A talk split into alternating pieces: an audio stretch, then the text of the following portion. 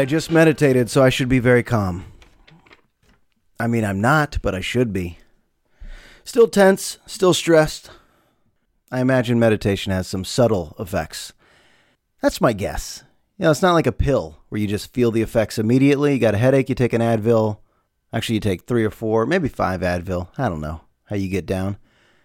But the headache goes away. Whereas if you're feeling stress or agitation or anxiety and then you meditate, sometimes it doesn't work. But then you assume if I make it a part of my practice, which I've done 10 minutes a day, guided meditation app, 10 minutes a day. Then hopefully I'm just a calmer, more centered, more focused, perhaps even happier person, right? I do buy into it, which is weird because most days I don't feel the immediate effects, but I totally buy into it as a practice.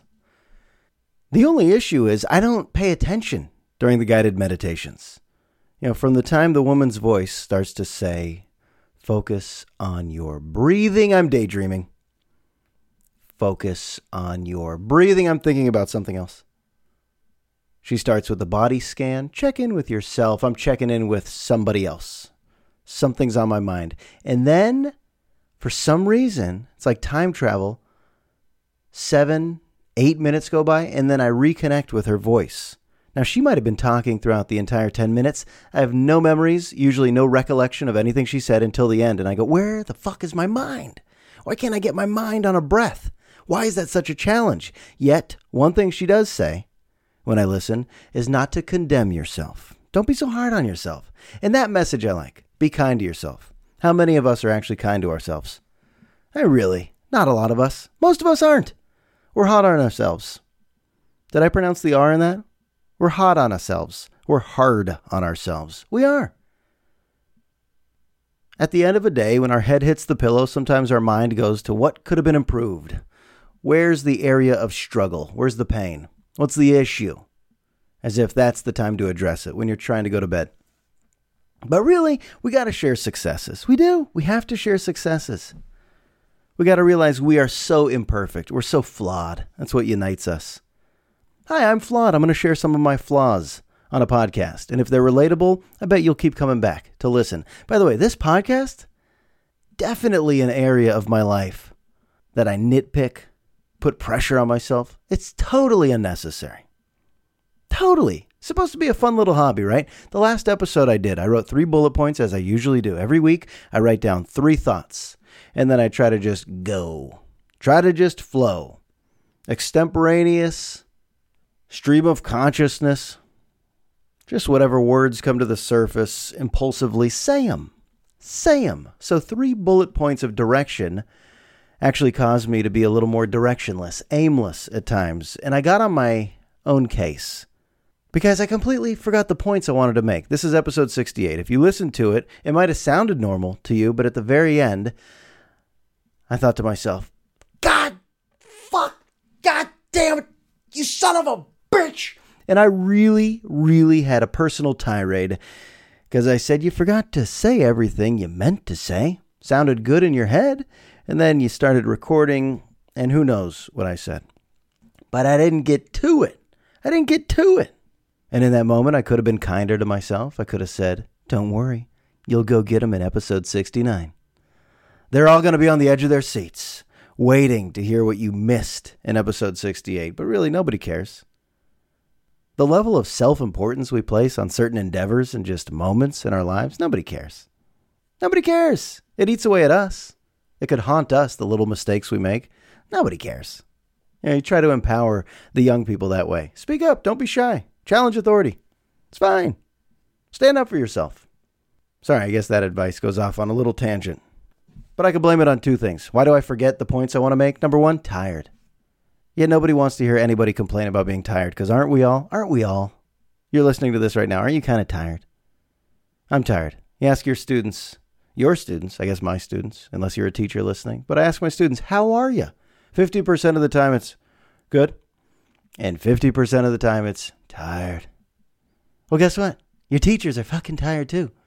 But we don't tell you. We drink coffee and we bring enthusiasm and energy into that classroom and we wake you up. We wake you up before you go go. Wake me up. Is that a good song or a bad song? Ask yourself that question as I sip some coffee. Ah, Pete's. In case you're wondering, my wife did the grocery shopping this week, and she comes home with Pete's. I do the grocery shopping, I get the low shelf. Not quite Folgers or Yuban, but I'll go for that Don Francisco every time. Five ninety nine, maybe four ninety nine for the big jar or tin or jug. What is the word I need right now? Coffee comes in a big cylinder? All right, moving on. So, yeah, the key details that I forgot on my last podcast. It's not just, oh, I'm tired, I forgot. That's part of it. But also, just three bullet points on a piece of paper. It's a little old school. And this is how I did radio as well. And this is how I knew I was going to become a fossil at a young age, meaning I was an old soul. The radio world started to advance while I was in it, meaning it's not just a guy turns on the microphone and takes callers, but it's going to be interactive with tweets, social media, breaking news and laptops and Chromebooks and smartphones and smartwatches and Google Glass and all the things that people have to embrace the immediacy of information. Well, me, I would bring a yellow tab in, a yellow pad of paper, and write down a few thoughts about the Padres, the Chargers, the Aztecs. That's it. Game time, who's pitching, how many games back in the NL standings, who the Chargers are playing on Sunday, key injuries. That's it. Just write down a few bullet points and then let's have a natural conversation. That's the type of sports radio I liked doing. But nowadays, you see, most hosts will come in with a laptop and they'll be dialed in to Twitter and they'll be dialed in to their notes. And it could almost be verbatim prep, like whatever you prepped to say, that is verbatim what you're going to say. Whereas I think the best times are when you totally get away from notes. Like even the fact that I write down three bullet points, I want to get away from those. I want it to be even more of a natural stream of consciousness, whatever's coming to the surface of my thoughts. But I can't do that because then at the end I'll get pissed off at myself for forgetting everything I wanted to say. So, what did I want to say? All right, I was talking about how comedians are now censoring themselves even more on their podcasts. And this is a medium, podcasting, that's fairly new. So, at first it was raw. It felt totally uncensored, unfiltered. And now I hear comics, you know, kind of saying we should remove that. Worried about corporate sponsors. But what I forgot to bring up was the big story from last week or the week before. Now it's stale. See, now it's stale. If I bring up Shane Gillis, he's the comedian who was fired from Saturday Night Live. Hired, then fired. Never even performed on the show. He was one of the off season acquisitions. So Leslie Jones is gone. That's a big deal. She was a force. She leaves SNL, so they make some hires. A girl named Chloe, an Asian American cast member. That's interesting. And that coincides with the hiring of Shane Gillis. And then they find out that he uses racial slurs on his podcast. And they said, We can't have that. So he was fired.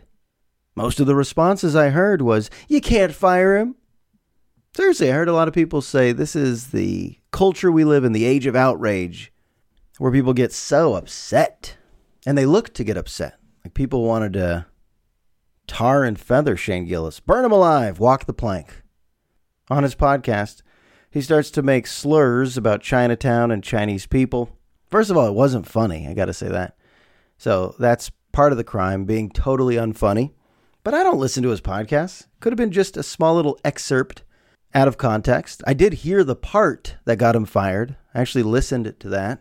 But I don't know anything about him. And now these comments define him.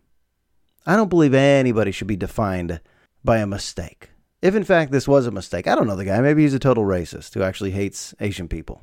Maybe. Hope not. But my reaction when I heard he got fired was good.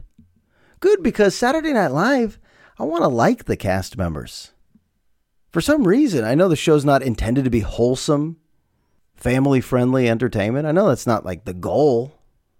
But I do like the fact that some of these cast members are in your living room every week and you got to like them. I don't want this guy who are worried is such a racist or makes unfunny racial slurs on his podcast. So I was fine with it. This is NBC we're talking about. This isn't Hulu or Netflix or Amazon Prime. This is NBC. Ding, ding, ding. Obviously, their corporate sponsors are going to pressure Lorne to get rid of the guy. That wasn't surprising, but everyone's so surprised. How do they fire a comedian? Don't they want to push the envelope? Isn't that what SNL likes to do? Push the envelope? Become the story? I guess. But this was the right move. Get rid of him. Move on. I don't say that every time a comedian gets in trouble for making comments. Tracy Morgan has been in trouble for making comments. Kevin Hart has been in trouble for making comments. Trevor Noah has been in trouble for making comments. And these are comedians that we rely on to say things that maybe we haven't thought of or to say things that are so shocking that they make us laugh. But with this guy, eh, you're not established. You're not famous yet. Maybe he would have been the greatest cast member ever. Maybe he would have been very funny. But the fact that we'll never know is fine. There's more comedians out there who are not making epithets towards Asian Americans. There's more comedians we could find. I've heard a ton of racist jokes in my life. And not to be holier than thou, but usually they're not that funny. Seriously, they're not that funny. I like jokes. I like talking about race. I'm not even offended by most stereotypes. I think there's some truth to a lot of stereotypes. But when you discuss race, I mean, you got to be at the top of your game. You got to be insightful. You got to be intellectual to have this discussion, not just crass, willy nilly, and lowbrow. If it's lowbrow, then it actually sounds racist. But you know, when someone like Chris Rock discusses race, I like nod. I nod my head. Or Dennis Miller. There's a lot of these comics who are almost philosophers. Not laugh out loud comics, but I truly think a lot of these comedians nowadays in 500 years, we're going to remember these names as if it's like Socrates or Plato or Aristotle. I honestly think so. Because they're making such great points about social issues. You know, social commentary today, who's doing it the best? Journalists? I don't know. Comedians? Hell yes. Hell yes. Watch the most recent Colin Quinn special on Netflix. The things he says about America are so brilliant. And I'm not laughing the whole time. Some of it's funny, some of it's just okay. But he's just one of those comedians where you go, You're a philosopher. You have theories that I connect with. It's a beautiful thing. George Carlin, you know, I didn't find him to be laugh out loud. You go back and watch George Carlin, you're not like rolling on the ground, or at least I'm not, but you go, yeah, this guy's smart. Philosophers. I guess the only reason to be mad at SNL is because they didn't do their homework, right? Hired a guy, felt like his dream came true, and then said, We listened to your podcast. You made jokes about Chinese people. You're now fired. He probably thought, Yeah, but that's what I do. Did you not do any research on me? People hate comedy police. People hate the comedy police. But SNL has already established what it is. This guy can still have a career. It's not like they fired him from Earth, they just fired him from the show. So, what's the result? A lot of comedians are now going to try to censor themselves even more. Guarantee. Any comic that has the dream of being on Saturday Night Live or being hired by a big old fashioned production company or getting a nice special on Netflix, I feel like they're going to try to retract some of their shit. I feel like a lot of these guys and girls are going to go the other way, as opposed to popular belief. You know, popular belief is always trying to say something clever about the latest entertainment news. I read a lot of articles about this story. Shane Gillis fired from Saturday Night Live. Everybody has a clever angle. Mine was simple. Good, fine. I'm okay with that. Maybe the bigger issue is that Saturday Night Live, hey, look in the mirror. You might be racist also. This was the first Asian American cast member you ever hired this offseason. Remember a couple of years ago, they were under fire for not having any African American women? Yeah, look in the mirror. You're too white. I love the show. It's been a successful show. They've launched a ton of careers. But it's way too white. You know, Lorne's been doing it this way since the 70s. There's always like one to two black cast members. And then somebody that's like 25% Hispanic and plays all of the Hispanic characters. And then a lot of makeup to make all the white cast members look like they could play every nationality. So, yeah, SNL calling out a hire as potentially racist for what he says on a podcast. Now, a lot of people will point the finger back at SNL and say, oh, yeah, yeah, you're racist. But enough of this bullshit where everybody just claims racist, racist, racist. The racist alarms go off so often. I mean, how many people that actually tell a racist joke are racists? Not the majority. Think about the last time you heard a racist joke. Maybe from a comedian, maybe from a friend. Is that person a true racist? Isn't that word so charged?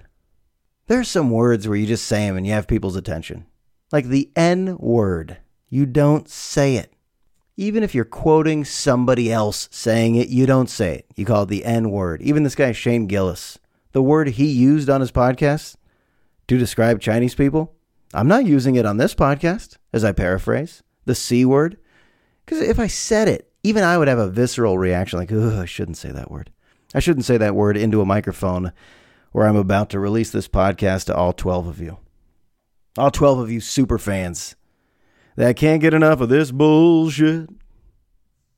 And the other thing I forgot to mention in episode 68, now that we've arrived in the promised land of episode 69, don't make jokes, grow up. Don't make jokes, grow up. The other thing I forgot to mention is that Andre Iguodala book, I actually finished it, was not only so boring, but it represents an opportunistic avenue that a lot of celebrities are taking.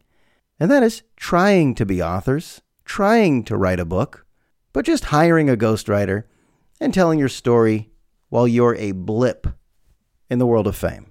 So when your star is bright, like Andre Iguodala, as a Golden State Warrior, as a champ, people now know the name more than ever. So he figured, all right, why not capitalize on this? Maybe I can make some cash. But did his story need to be told? Was it an exceptional memoir? No, he actually goes into like game logs, just starts talking about certain games. And then I passed it to Clay, and Clay passed it to Steph, and then Steph put it up. And man, is he a good shooter. This book had about five pages that were worth reading. Now, 12 year old me would have been so excited if a Golden State Warrior wrote a memoir, but 38 year old me was almost stunned with how boring it was. I wonder if that makes sense to anybody that the book was so boring that I couldn't stop reading it because I thought he was going to get to something. But really, he doesn't. He doesn't even drop names. You know, the classic tell all book where you give a few stories of what it's like behind the scenes, pull back the curtain a little bit. There's none of that. There's none of that. It's just him, probably for three days, recording his stories to a ghostwriter who's going to mold it into something that could be on shelves at Barnes and Noble and charge people 28 bucks for the hardcover. You know, a sports memoir used to be like a legendary athlete finally tells his story after his career. Not a sixth man who came off the bench and just signed with the Grizzlies is ready to tell you a few stories about what it was like to go court Kevin Durant in the Hamptons.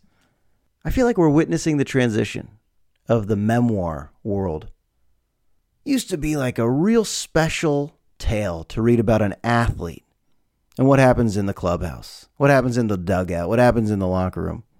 Now, go to a bookstore and just look at how many athletes have written books. Gronk, Gronkowski has got a book. Ronda Rousey. Anybody who feels like, oh, I'm famous, I'm famous, I'll do all the interviews, I'll get a lot of Instagram followers, I'll write a book. No, you won't. Why don't you keep the literary world a little more sacred, huh? It's going to dirty up the water. Now people won't know which books are the ones to read in the old sports section. All right, enough of that. Nonsense. What's the opposite of nonsense? Sense? All right, here's some sense that got knocked into me. There's a new Netflix docu-series about Bill Gates. Have you seen it? Have you at least seen episode 1? Or is it one of those that you just scroll by and say, "I'll get to that." I'll get to that. Like I got to be in the right mood. Well, I was finally in the right mood, so I watched episode one, and holy shit, you talk about a moment where you get a little too much perspective, where you start to think about your own little complaints, and you go, oh my god, I'm such a piece of shit. Why? Why do I let the littlest things bug me when there are people that don't have clean drinking water? There are people that don't have modern medicine. There are people on this planet. I share a planet with people who can die by simply having diarrhea. It was amazing and the feeling I had after the episode, let me get to that before I discuss the episode. The feeling I had after the episode was true enlightenment, the realization that I'm way too lucky, way too blessed. So I'm thankful. I am for the little things. I flush the toilet and have no worries. I just flush the toilet. We got enough pipes, a sewage system that is so well organized and so sophisticated that we don't worry about contaminating our water. All the human waste just goes beneath the house and gets washed away. I take that for granted 100% of the time. It's like when I drink water out of a fountain or a sink. I take that for granted 100% of the time. When I flip the switch to turn on lights in a room, I take it for granted 100% of the time.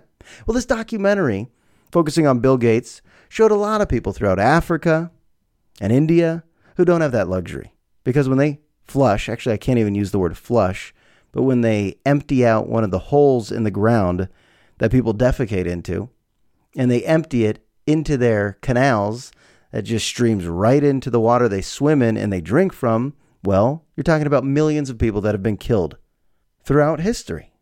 So the story is there was a journalist for the New York Times, great writer, great reporter, Nicholas Kristof, and he does embedded journalism. You know, he goes and lives it. He goes and reports on a lot of tragic situations around the world.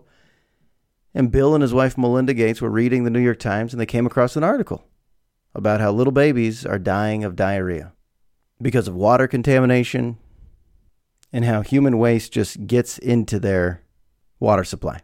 And Bill, you know, good old Bill, worth about $60 billion, he had the wake up call. He had the epiphany that, hey, I can do something about this. I can have a contest to see which scientists, which inventors in this country, the smartest, can invent a toilet that doesn't require such an elaborate system that could almost just create clean water. I can't even describe the science behind it. What am I trying to do? The technology behind it is so beyond me, but there are people in this country that went to work. You know, Bill Gates funded this project. Some of the top scientists and inventors and innovative minds, they start working on creating toilets for these developing countries, and in the end they did. Okay. So the episode ends and I'm thinking, okay, now let's get the toilets into every little rugged village that doesn't have proper plumbing or sewage systems. Let's go. Let's just get the toilets out. I didn't even Google what happened. I hope they're saving lives. I believe they're saving lives. But the power of journalism as well. That's what this writer said. This reporter said, you know, a lot of the times journalists are just drawn to the explosion, the big news, the press conference, but we also have to report on things that are just consistently terrible. You know, the things that are just constantly awful in certain places of the world, journalists have to go cover those stories as well, not just the scintillating news story. And I thought he put it really well that when Bill Gates read this story, he realized, okay, I could sit on my money, but he's been a philanthropist. And holy shit, I have a newfound appreciation for Bill Gates and his wife Melinda, both of them. Contaminated water from human waste is killing so many people. And here I am complaining that my wife's chili tasted plasticky. That actually happened at dinner. I should have just shut up. I usually make chili in the house. It's kind of my thing. I make a nice chili. But I wanted to hang out with our daughter, so she said, How about I cook tonight? And she cooked with all the ingredients that I usually cook with, but when she served it, it tasted plasticky. I don't know how to describe it. Just like you were using a new spatula or a new pan and didn't wash it or something. And I should have just shut up. I should have just shut up and said, It's good, it's good, it's good. But I, I said, It's good, it's excellent, but it, it, it has this plasticky taste. And of course, that becomes an issue, as we all realize. I should just be quiet, nod my head, and eat the food, because I'm lucky to even have food and have a wife that cooks food. And even if it tastes plasticky, it doesn't matter. It won't kill me. But instead, I open up my mouth, and that becomes an issue in my world. How small. I mean, how small. So as the credits are rolling, I said, please let the residue from this episode stay with me. Please. And deep down, I know it won't. Isn't that sad when you know something really special washes over you and you like the feeling because it opens your eyes, gives you a new viewpoint of the world, and then you go, shit, it's going to slip. It's going to slip. I'm going to complain about something that doesn't matter so soon. And I don't want to. Why are we wired that way? I want to always realize how fortunate I am just by being where I am in the world in this current year. I'm way too lucky. There's a little guilt that comes over you too. You know what I mean? A little guilt. You could be happy. When you feel lucky, you feel happy. And then I wonder if anybody else feels that. Just a, little tinge of guilt where we start to pity the people in these developing countries. And I know that's dangerous as well because when you pity them, you go, man, you should really be living like me. And then when you project your life onto others, well, that's how you tiptoe back into this world of racism, believing that your ways, perhaps your culture, your ethnicity, is just simply better. Now, I don't feel that way. But if you really study the history of racism, most people get that word wrong every time they say it. Racism doesn't mean you hate another race. It's worse than that. It means you believe you're better. So I don't want to say I'm better than anybody, but luckier? Yeah, certainly. Certainly. So that'll be my new mantra Bill Gates. I'll just say that in my head. Whenever I'm complaining about little things, sweating the small stuff, I'll just say Bill Gates, toilets, diarrhea, sewage. And I'll get it. I'll get it. It'll be a weird mantra. I might say it out loud sometimes. I might just think it, but it'll get me back on track to appreciating every moment. Can we do that? Can we appreciate every moment? Of course not, but I'll try. I know I've said this before, but whenever we get consumed with something so heavy and so deep and so important, it's not long before we just need to go back to something dumb and mundane and simple. Like for some people, it's, you know, I got to play a video game or I got to just watch a show or listen to some music, you know, detached just to try to get back to some sense of normalcy, a little bounce back. For me, I've always loved sports. Clearly, sports fan, big fan, love it. But what I'm noticing now is I'd say 85% of the time I could still get into a game, but sometimes I now could just see the simplicity of it and it looks weird. Like, let's be honest, basketball is just putting a ball through a hoop, right? And then because a guy like LeBron James does it better than 99.99% of all humans to ever do it, he's a celebrity. People worship him. They wear his jersey. They'll build a statue of him. They'll pay him millions of dollars. You know, he'll have the type of status that kings have. Why? Because he puts a ball in a hoop. And we, the fans, the general public, love it. Is that funny how entertained we are by these little acts? Football, I get so excited for a football game. College football Saturday, NFL Sunday, I get so excited. 85, 90% of the time, I could just enjoy the game, get into it. But now there's this weird part of my brain, like 10%, that understands what I'm watching. Okay, here's a guy who's going to carry a ball and try to advance it through these defensive players who don't want him to carry the ball into their territory on the field. They want to keep him out of the end zone. Just simplify some of the sports you love. Simplify it. Skiing. Okay, he's going to put these long things on his feet. Yep, click them onto his boots, skiing, and then he's going to go down a hill very fast. And if he does it very fast and breaks records, he's an Olympic celebrity.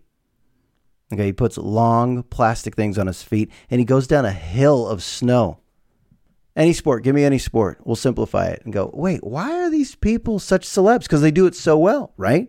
We appreciate people that do most things at the highest of levels. But then when you whittle it down, you go, what the fuck are we so entertained with this stuff for? I actually don't like being in that headspace. I just like being a goofball who goes, come on, let's go, air it out. Bust through the D. Pay dirt. Pick six. I like making sports sounds on my couch. Oh! Looking at my wife. Did you see that? Caught it with one hand, going out of bounds. Oh! Oh! Yelling at refs. See, that's fun. But when I get too analytical, it's not fun. That's stupid. That's when I have to change the channel. Or actually just turn the TV off. How about let's let's just turn this podcast off now, huh? Let's do it. This is episode 69. I have done 69 of these, and I'm using every last ounce of my self restraint not to make jokes about that number. A lot of people look at that number 69.